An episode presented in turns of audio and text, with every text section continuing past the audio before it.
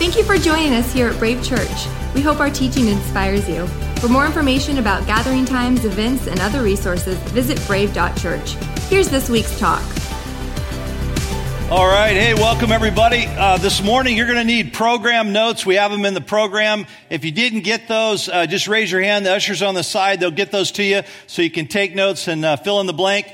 Last Sunday, if you were here, I mentioned that I was going to speak on Psalm 19. I'm pushing that back a little for what I feel like um, I'm to talk about today. But you know what? Summer is, uh, man, it's sad. Summer's almost over. I mean, it's back to school. Uh, kids are going back to school. Can you believe it?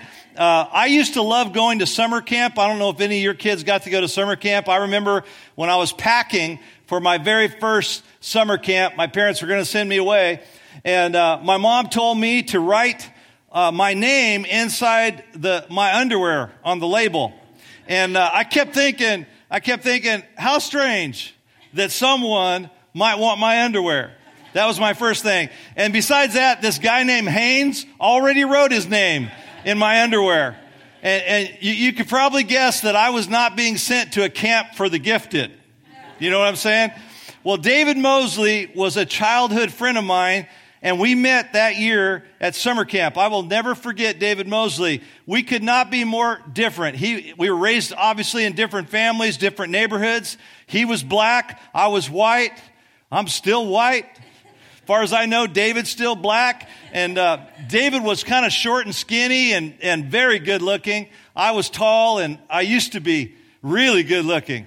And uh, we experienced this deep bond of friendship at summer camp that year. And we just, man, he and I, we laughed so hard. I think I was his first white friend, and I think uh, he was my first black friend. And so we even formed a singing group, and we performed at camp. And so David Mosley. Mosley wrote a song and he had me sing the first verse. And the first verse was this I want to be jet black, as black as I can be, just like an old oak tree. Mosley, he was a lyrical genius, that guy. I mean, he was, he was way ahead of his time. And he would laugh so hard, mocking me and making me sing that song. Uh, but Mosley and I, we had so much fun together. We were pulling pranks on each other at camp and all the other kids at school, and we played football on this big, huge grassy lawn. And I got to kiss my first girl at camp. It was so gross. Oh, it was gross. And uh, but Mosley was an unlikely friend that became a great friend. And I tell you that story because this story that we're about to read captures the moment when two unlikely friends meet for the first time. And they discover that through their friendship, they would experience God's destiny for their lives. Here's the passage 1 Samuel chapter 18. In your program notes, you can follow along or on the screen. It says, After David had finished talking with Saul, that's King Saul, he met Jonathan, the king's son. There was an immediate bond of love between them, and they became the best of friends. From that day on, Saul kept David with him at the palace and wouldn't let him return home. And Jonathan made a special vow to David's friend, to David's friend, and he sealed the pact by giving him his robe, tunic, sword, bow, and belt. You know, friendships are one of the greatest joys in life. According to the Gallup poll, the number of close friends that Americans have is growing smaller. One of the most touching friendships in all of sports history. I love football. We're back into the football season. Was at the game last night. But in 1965, there was this incredible story. And it was a story about Gale Sayers, who at that time was the greatest running back in the National Football League. He was the first round draft pick into the Chicago Bears. And the other runner that was in the backfield was a man named Brian Piccolo. And many years ago, the original movie is the best one. The original movie was based on, on these two men and their lives and their friendship, and it was called Brian's Song. And I, I met a young man uh, this, this uh, last week at a restaurant, and he told me, his name is Brian, and he, he told me that his parents actually named him after this movie, Brian's Song. And it's a true story about a black and a white runner who, for the very first time, imagine this, in NFL history, roomed together on the road in the 1960s. At age 26, Brian Piccolo found out that he had cancer, and that deepened their friendship. Gale Sayers would call him after every game while he was on the road to see how Brian was doing. And then when he would fly back into Chicago, he'd go straight to the hospital after every game and he'd spend time with his friend Brian. It was in 1969 that Gale Sayers would receive the George Halas Award at a banquet for being the most create, courageous athlete. Well, that night when Gale Sayers got up and stood up in, with this huge trophy in hand for being honored to be the most courageous athlete, he spoke to a, a banquet room that was filled with about 2,000 people, and he said these words I quote, Thank you for this award, but I accept it for my friend. Brian Piccolo. He's in the hospital tonight and he's dying. He's the most courageous athlete that I've ever known. I love Brian Piccolo. I wish you could know Brian like I know him. If you knew Brian like I knew him, know him, you would love Brian too. And that great story of friendship, it just captured the imagination of sports history and news across America. I've watched the movie Brian Song so many times, and it's forever etched in my mind that banquet scene when Gale Sayers, played by Billy Dee Williams, gets up with tears running down his face and he says, I love Brian Piccolo.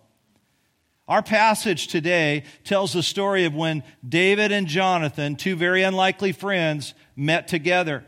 But first, I want to give you a little bit of background on David. David was a poor boy from a big family. David was, was of dark skin, and he was the eighth son who was ignored by his brothers, and he was overlooked by his father. And so one day, God tells the prophet Samuel, He says, I want you to go to Jesse's house, David's father's house, and I want you to anoint the next king of Israel. Write this down if you're taking notes. God knows where I live. He knows the address of your home. He's even seen inside your garage. For some of you, that's terrifying. And because God has you on his GPS and he knows where you live and he knows your address, he can find you. And he can send the right person to you at just the right time in your life. In fact, God brings people into your life for his purposes to mold and shape you. And when Samuel arrived at David's house, the prophet uh, almost anoints the wrong person. Samuel tried to find, you know, someone that looked like the king, right? Of course. And so Samuel's Samuel's looking on the outward appearance. And so he, he looked over the shorter, the, the less athletic looking boys, and he finds this one brother that's really tall and strong and better looking than the other boys. And no doubt he thought, well, this would be a good replacement for King Saul because King Saul, the scripture says, stood head and shoulders above everybody else in the land. He was very tall, very handsome. And so let's find someone that looks like him, that looks the part. And so it was customary back then to use oil and to pour the oil over the head as a sign of blessing. And the oil represented the very presence of God. And so when a king was appointed or anointed for a position or an assignment or a role, the prophet or the man of God would pour oil over him. So when David tries to anoint the wrong brother, basically the oil would not flow, meaning God wasn't in it there was a big check. His favor and his blessing wasn't on the one that Samuel was trying to anoint. And so it says in verse 7, 1 Samuel 16, but the Lord said to Samuel in that moment, Do not consider his appearance or his height. The Lord does not look at things people look at. People look at the outward appearance, but the Lord looks at the heart. Write this down. What God has for me has nothing to do with the way I look to you. I look to you. What God has for me has nothing to do with the way I look to you. What God has for me has nothing to do with the way I look to you. Can I get an amen? amen? God has for me, has something for me that has nothing to do with the way I look to other people. If I'm the one, if I'm the right person, if it's my assignment, if I'm the best person for the job, even when people try to move others into that position, it'll never work. Because the oil will not flow until it gets to my head. It's not, it's not an egotistical thing, it's not a pride thing, it's just that It's, you just know what God's made you for. You know what God has called you for. You know what God has forged inside of your heart and who you are as a person. The team doesn't flow. The marriage doesn't flow. The family doesn't flow until you're in the right place that God has for you. Samuel knew God wasn't in it when he tried to force someone else. And so Samuel asked their father, Jesse, is there anyone else? This person is not flowing. We keep trying to bring the wrong person in here are you trying to make the wrong person the right person in your life? You see, when it's right, when you find the right boyfriend, it flows. And your family will love him. When you find the right girlfriend, it flows. When you find the, the right wife, your wife, it flows. When you get the right job, it flows. When you find the right church, it just feels like home. When you serve where you belong, it just flows. You have favor.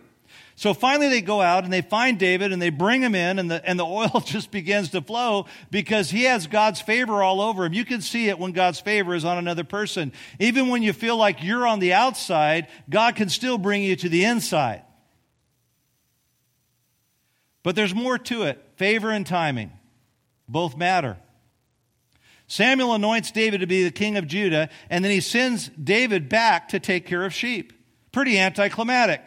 He has God's favor, but it's not God's time. Everybody can see he has God's favor, but it's not God's time. And so God will oftentimes give you a glimpse of what is to come into your future, into your business, into your relationships, into your calling, into your education, and into your life. So you'll begin to watch for it so you can wait for it. We see something and we immediately want to grab a hold of it. Isn't that true? But oftentimes God will show you so he can begin, it'll give you the cost of the pain that you're about to go through. The character development, the shaping of who you are as a man or woman must happen before you step into your calling. So time is an unlikely friend as well. We rarely want to take time to slow down. We usually want to take time to hurry up. There are two different words in the scripture for our English word time. There's time chronos, which is what time of day is it? And then there's time kairos. Kairos, it is the appointed time of God's purpose for your life. God has God, the, the Word of God says that your moments and times are in God's hand. There are moments and times for you that really matter that you need to be watching for. Kairos is a window of opportunity created by a word from God. You need to be not listening to me. You need to be listening right now for what God wants to say to you. The word of the Lord that God has for your heart and your life. And when God says to you, now is your time, time then escorts you into what God has for you. What are the dreams in your heart today? You may not get all you want today, but it's only a matter of time. Can you say that out loud? It's only a matter of time. Ready? One, two, three. It's only a matter of time, right? Imagine David as a shepherd boy, and he's sitting there late at night, he's looking up at the stars in the sky, and he's thinking, how can this be? Did that really just happen? The prophet of God came to my house and anointed me. How do I get from my situation to my destination? Ever wonder that? It's only a matter of time. This is where a lot of people miss it. They get a sense of what God wants to do in their life and they try to make it happen before they are ready, before God is ready. Many years ago, I was sitting in a billionaire's office and uh, he wanted to give our church at that time some property, but I didn't feel it. I didn't feel like it was the right property. You don't just take everything that's wanted to be given to you. That's not the way God works. God has all the property He wants. He can give it to you when you need it. It wasn't the right property, so I turned him down. But in the course of the conversation, he says something to me. He says this I will never forget this. He says this. He said, I believe in stepping stones. Scripture says that our steps are ordered by the Lord. They're ordered by the Lord. Each and every step matters. So David's next step was not to go from a shepherd to a king. That's a big step, wouldn't you say? He wasn't ready for the big step. So his next step was to go from a shepherd boy to an errand boy. His brothers were fighting on the front lines, and they needed someone to bring them lunch. So Jesse the father says, David, I need you to go on an errand. I need you to go take your brother's lunch. Their brothers were standing before a giant named Goliath in the valley of Elah. Now, this is what maturing people do. You want to find people that are maturing, you'll find them vacuuming, setting up chairs, and cleaning toilets, and helping park cars, and picking up lunch for everybody. And you'll see them do it with great joy in their heart because they just get it. God's value system is different than human beings. You see, human beings compare and they classify and they generalize and they categorize people by what they do rather than who they are. But God looks on the inside, not the outside. And God says, the way to more influence in the kingdom of God is by developing a heart of service towards other people. And so David serves his brothers by bringing them lunch.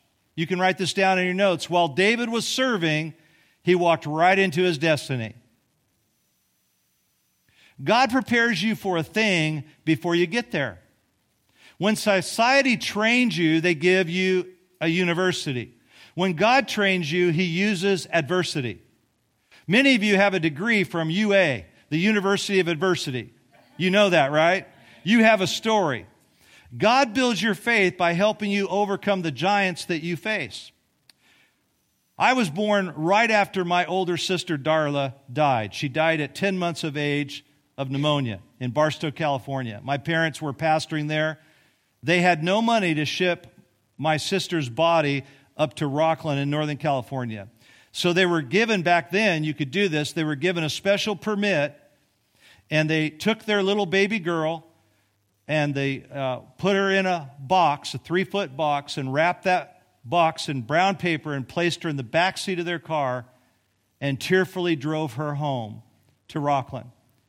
Within a year uh, or two of my, da- my dad's body began to be crippled with rheumatoid arthritis. He was a healthy guy. He was a journeyman carpenter and, and also a pastor. He would use his trade and then plant churches. And within a year, he was in a wheelchair and could not walk.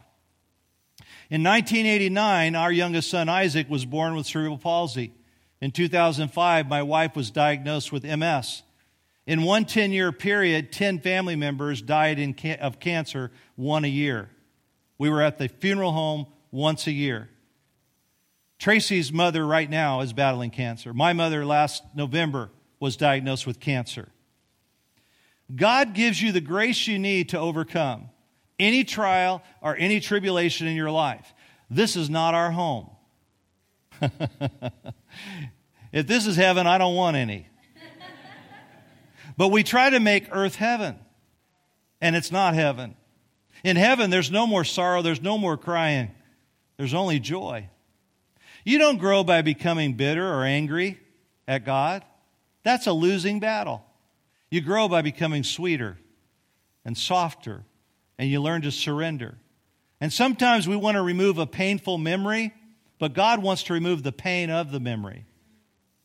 While serving his brothers, David met his Goliath. And when he faced this giant sized problem, David drew from his past experiences and he said, You know what? While I was a shepherd, I killed a lion. That'll build some confidence. And he said, I killed a bear. That'll build some confidence.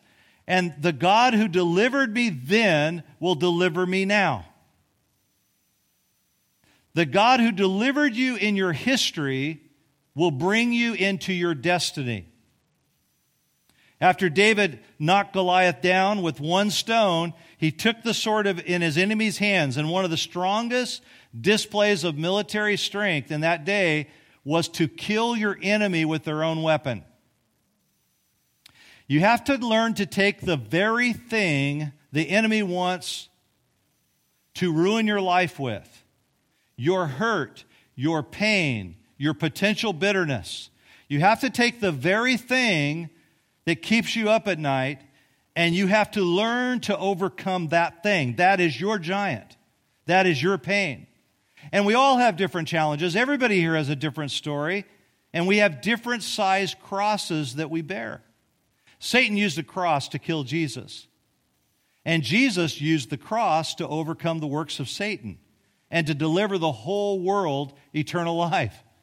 That's what Jesus does in our life. He takes your cross, and if you'll let Him, it'll bring deliverance to your family and to the whole world. Your adversity is your message, it's your story. Your challenge is to see your opportunity to help others with your story. All that background brings us back to this very moment now of our passage this morning. You see, the scene is this David and Jonathan meet for the first time. David is actually bringing the head of Goliath to King Saul. Destiny has taken David completely out of his comfort zone. Imagine one moment you're, you're in a shepherd, you know, you're a shepherd in a field, and the next moment, crowds and crowds of soldiers, and all of a sudden you're a complete celebrity in the kingdom of Israel, and, and you're a young boy, a young man, and you're bringing the head of Goliath. And it's out of he's completely out of his environment. He's completely out of his neighborhood.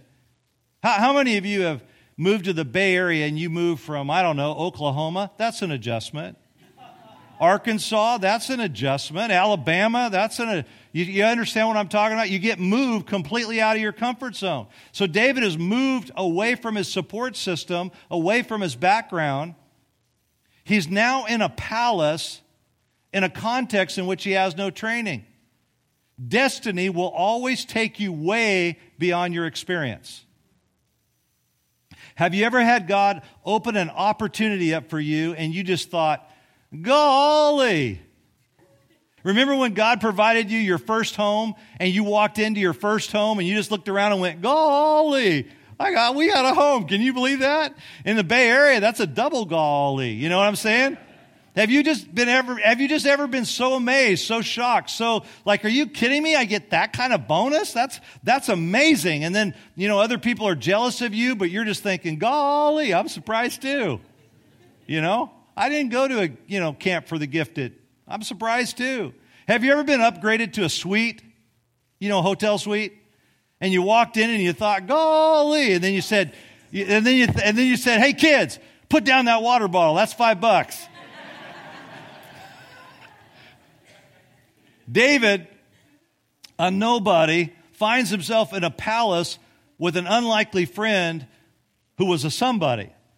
And David doesn't know the protocol of the palace. He doesn't know, you know, when or how to bow. He doesn't know which fork to use on which side of the plate. He's at the king's table. He's vulnerable. He feels uncertain. He's out of his element because nothing in his future looks remotely familiar to his past.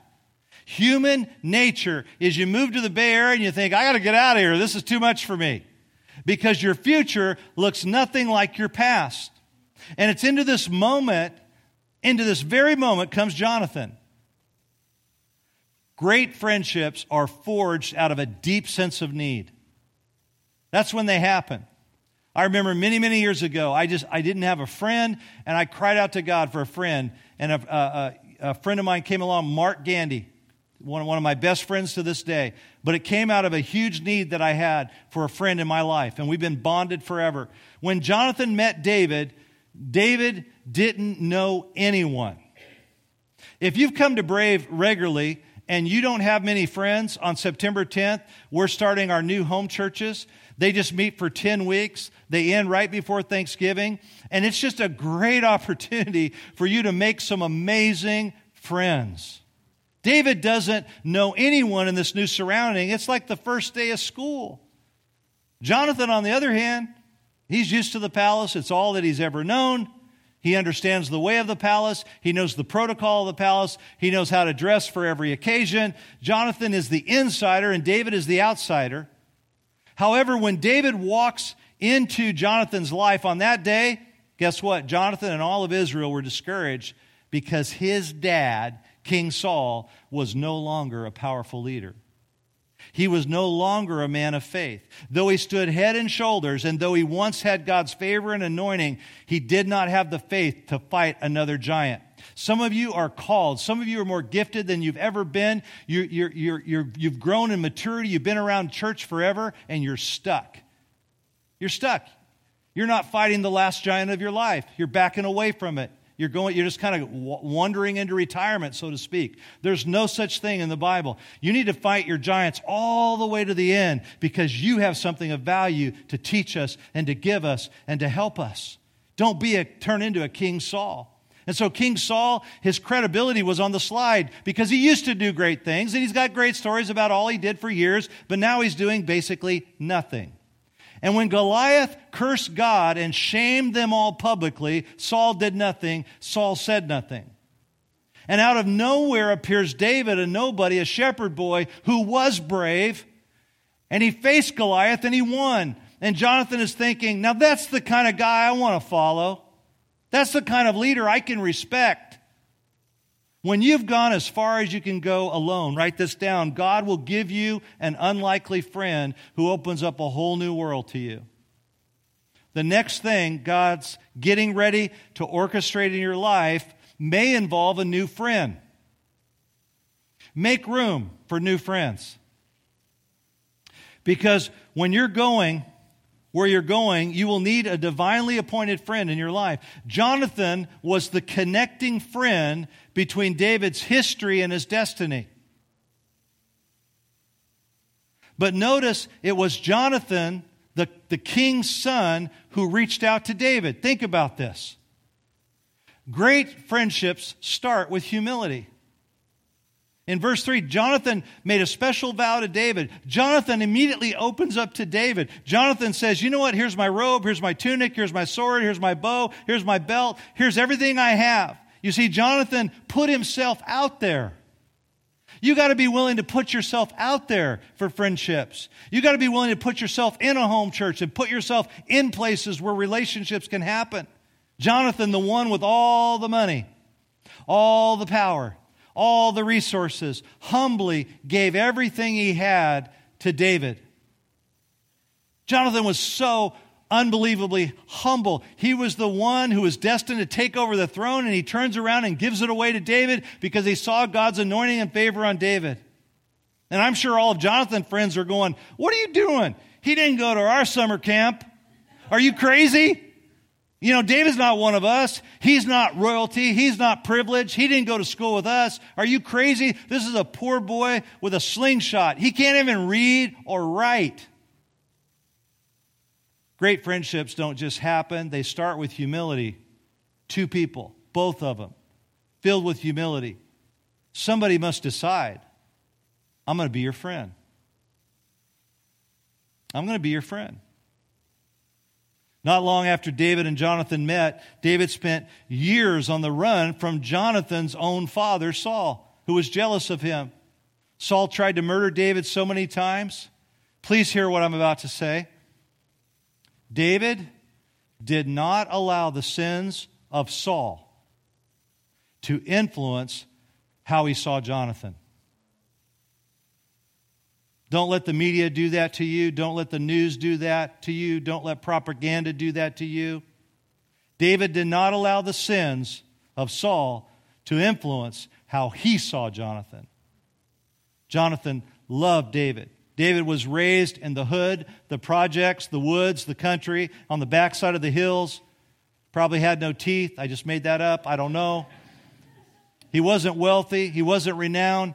Jonathan's royalty, he's nobility. He's been raised with the finest education and grooming that a young man can have. He had all he had servants all of his life. David had been a servant all of his life. And they found each other. Unlikely friends. They saw past all of that and they found this divinely enriching friendship. God's intention was to bless the world through their unlikely friendship. And I believe that God wants to do that for us today in the San Ramon Valley where we live, in our church where we belong. David was a fugitive. He was never able to give Jonathan anything. Some people are called to just bless you at just the right time, in just the right way, and you just never forget them for what they did for you. And when God sends into your life an unlikely friend, they always have something that you don't have. That's why they're an unlikely friend. They open doors for you that no one else can. They see the world differently than you. You know, many people get stuck because they only want to connect with their friends who are just like them. They have no time to do a home church, have no time to connect with other people. They're just in their comfort zone and they're living their life and they're stuck in their growth because we're not willing to reach out and really embrace other people. I don't have the energy for you. I don't even know if I like you. Sometimes we choose friends that haven't gone to any place that we haven't gone. They haven't seen anything that you haven't already seen. They're just like you. They can't take you to the next level because they're just like you. They're on your level. You say something, they agree with you. Wow. they dress like you, they talk like you, they even act like you.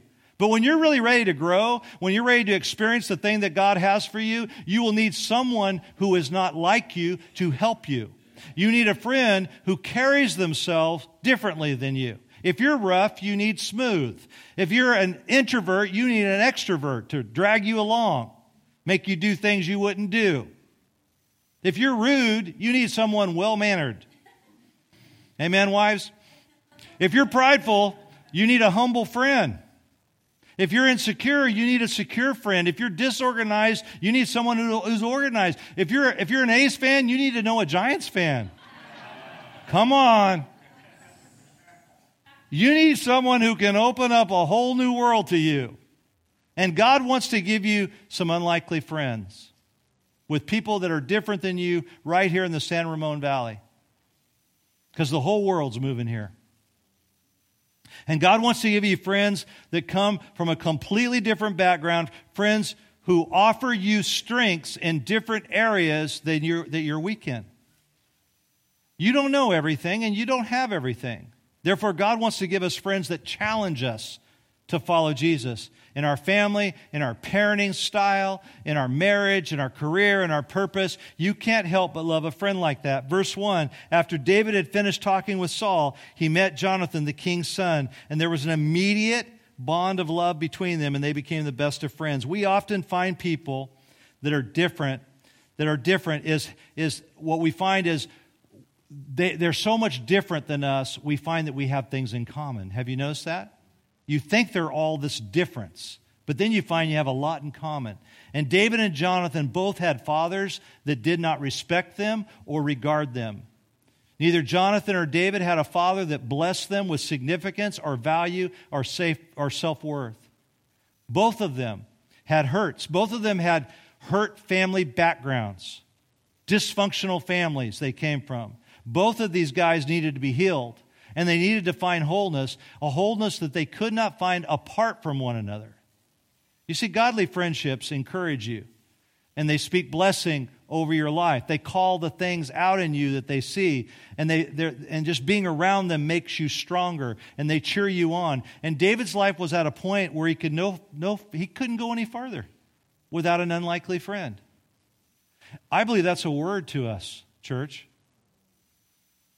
You need some different friends. They will enrich your life.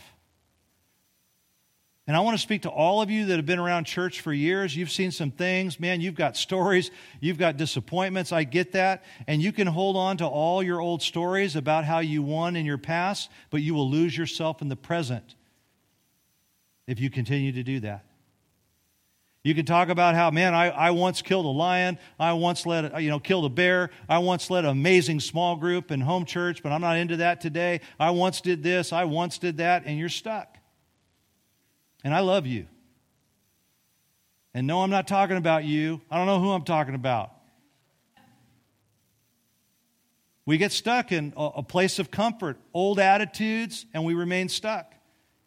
You may have had a great past, in fact, the older I get, the better I was. Uh, when, when Major League Baseball teams scouted me as a pitcher my senior year of high school, I had a 95 mile an hour fastball. They clocked me with, a, with one of those guns. Now, when I tell the story, I was in middle school. I had a beard. And the New York Yankees, they clocked me at 110 miles an hour. We all have a great past. That's your past. The question is who are you today?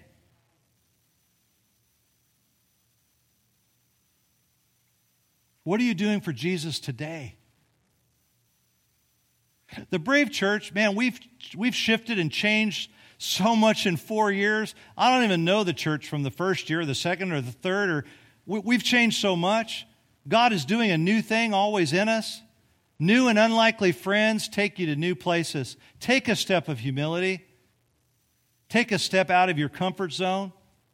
Later, when David was running from Saul, Jonathan went to, to David's uh, and, and he said this He said, Jonathan went to David and encouraged him to stay strong in his faith in God. You know, that would be the last time that David would ever see Jonathan. He didn't know that at the time. Jonathan and his father were killed in battle shortly thereafter. And during most of, the, of their entire friendship, David was not able to give anything to his friend Jonathan. David was always on the run, and he was always trying to protect his life. And I think David spent some nights outside of those caves in the desert and the wilderness, wishing that he could do something for his best friend Jonathan, wishing they could just hang out again. And the first thing that David did when he became king was to inquire Does Jonathan have any living relatives? In that day, the king wanted to know that because they would kill any living relatives, because they would threaten your throne. Not David. David finds out that Jonathan has one son left. And so David sends for him, and, he, and here's what happens when he arrives in 2 Samuel 9, verse 7. The first thing David says is, Don't be afraid, because that, that boy coming into that, that room is thinking the king's going to take his life. And the first thing he says to Jonathan's son is, Don't be afraid. I've asked you to come so that I can be kind to you because of my vow to your father Jonathan. I will give you all the land that once belonged to your grandfather Saul. He gave Jonathan's son an entire king's, or, or his grand, grandson, he gave him his entire wealth of a king. He says, that once belonged to your grandfather Saul, and you may live here with me at the palace. David completely provided for Jonathan's special needs son. He was a crippled son, disabled, and he provided for him the rest of his life. David must have thought, I was never able to show your father Jonathan the kindness that he showed me. I, I, was, able, I was never able to give him anything. And Jonathan was a friend that invited David into all that he shared. Did you know that in the Old Testament, Jonathan is considered a type of Jesus because he acted like Jesus? He had everything, and he stepped down from his throne and he gave it all away to David. Their relationship was forged out of a deep sense of need. And you know what? You and I today, we have a deep sense of need.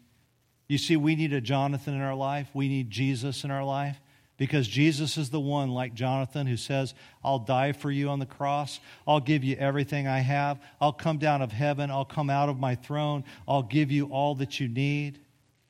And so Jesus Christ comes to you today, like Jonathan came to David, and he offers you what the Bible calls a robe of righteousness, meaning when you receive Jesus Christ, and ask for forgiveness of your sin, there's this robe of righteousness that covers all of your sin, all of your past, all of your hurt, all of your pain.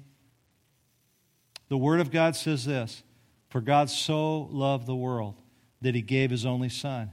He gave his Jonathan. He gave Jesus, that whoever believes in him shall not perish but have everlasting life.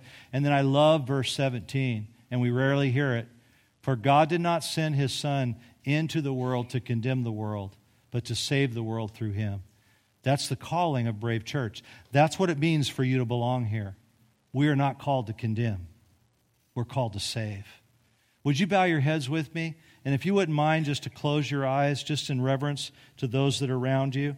And I just want to start with, first of all, if you're here today and you'd like to receive the love of Jesus Christ, all that Jesus wants to offer you, if you'd like to make peace with God and receive forgiveness of sin, I'm not going to have you stand or come forward, but right where you're sitting, just slip up your hand and say, Yes, I'd like to do that. That's great. That's great. Amen. Amen. Amen. I see all those hands. That's wonderful. That's wonderful. Yeah, just respond to that. Amen. I'm going to pray with, with all of you in a minute. Uh, man, let's just do that right now. Lord Jesus, right now, right, right, right where you are, those of you that raised your hand, just make this your own prayer. Lord Jesus, I ask you to forgive me of all my sins. I need you, Jesus. I need to be saved. And I ask you to come into my heart and my life. I want to begin to follow you. I want to be all that you called me to be. I need you, Jesus, to be my friend in this day and in this hour. And I need you as my Savior and Lord. With your heads bowed and eyes closed, I just want to call out to you, our church. You know what? I'm your pastor. That kind of means like sometimes I'm your coach. And sometimes it's like, hey, you need to do 20 push ups. Listen, in September, you need to get in a home church. I'm almost not asking. I don't know if that's possible or politically correct. I'm just saying I love you so much. I want you in a home church. I want you facilitating home churches. I want you living in community. I want you to sacrifice your time to meet with unlikely friends and see what God will do in your life. Amen?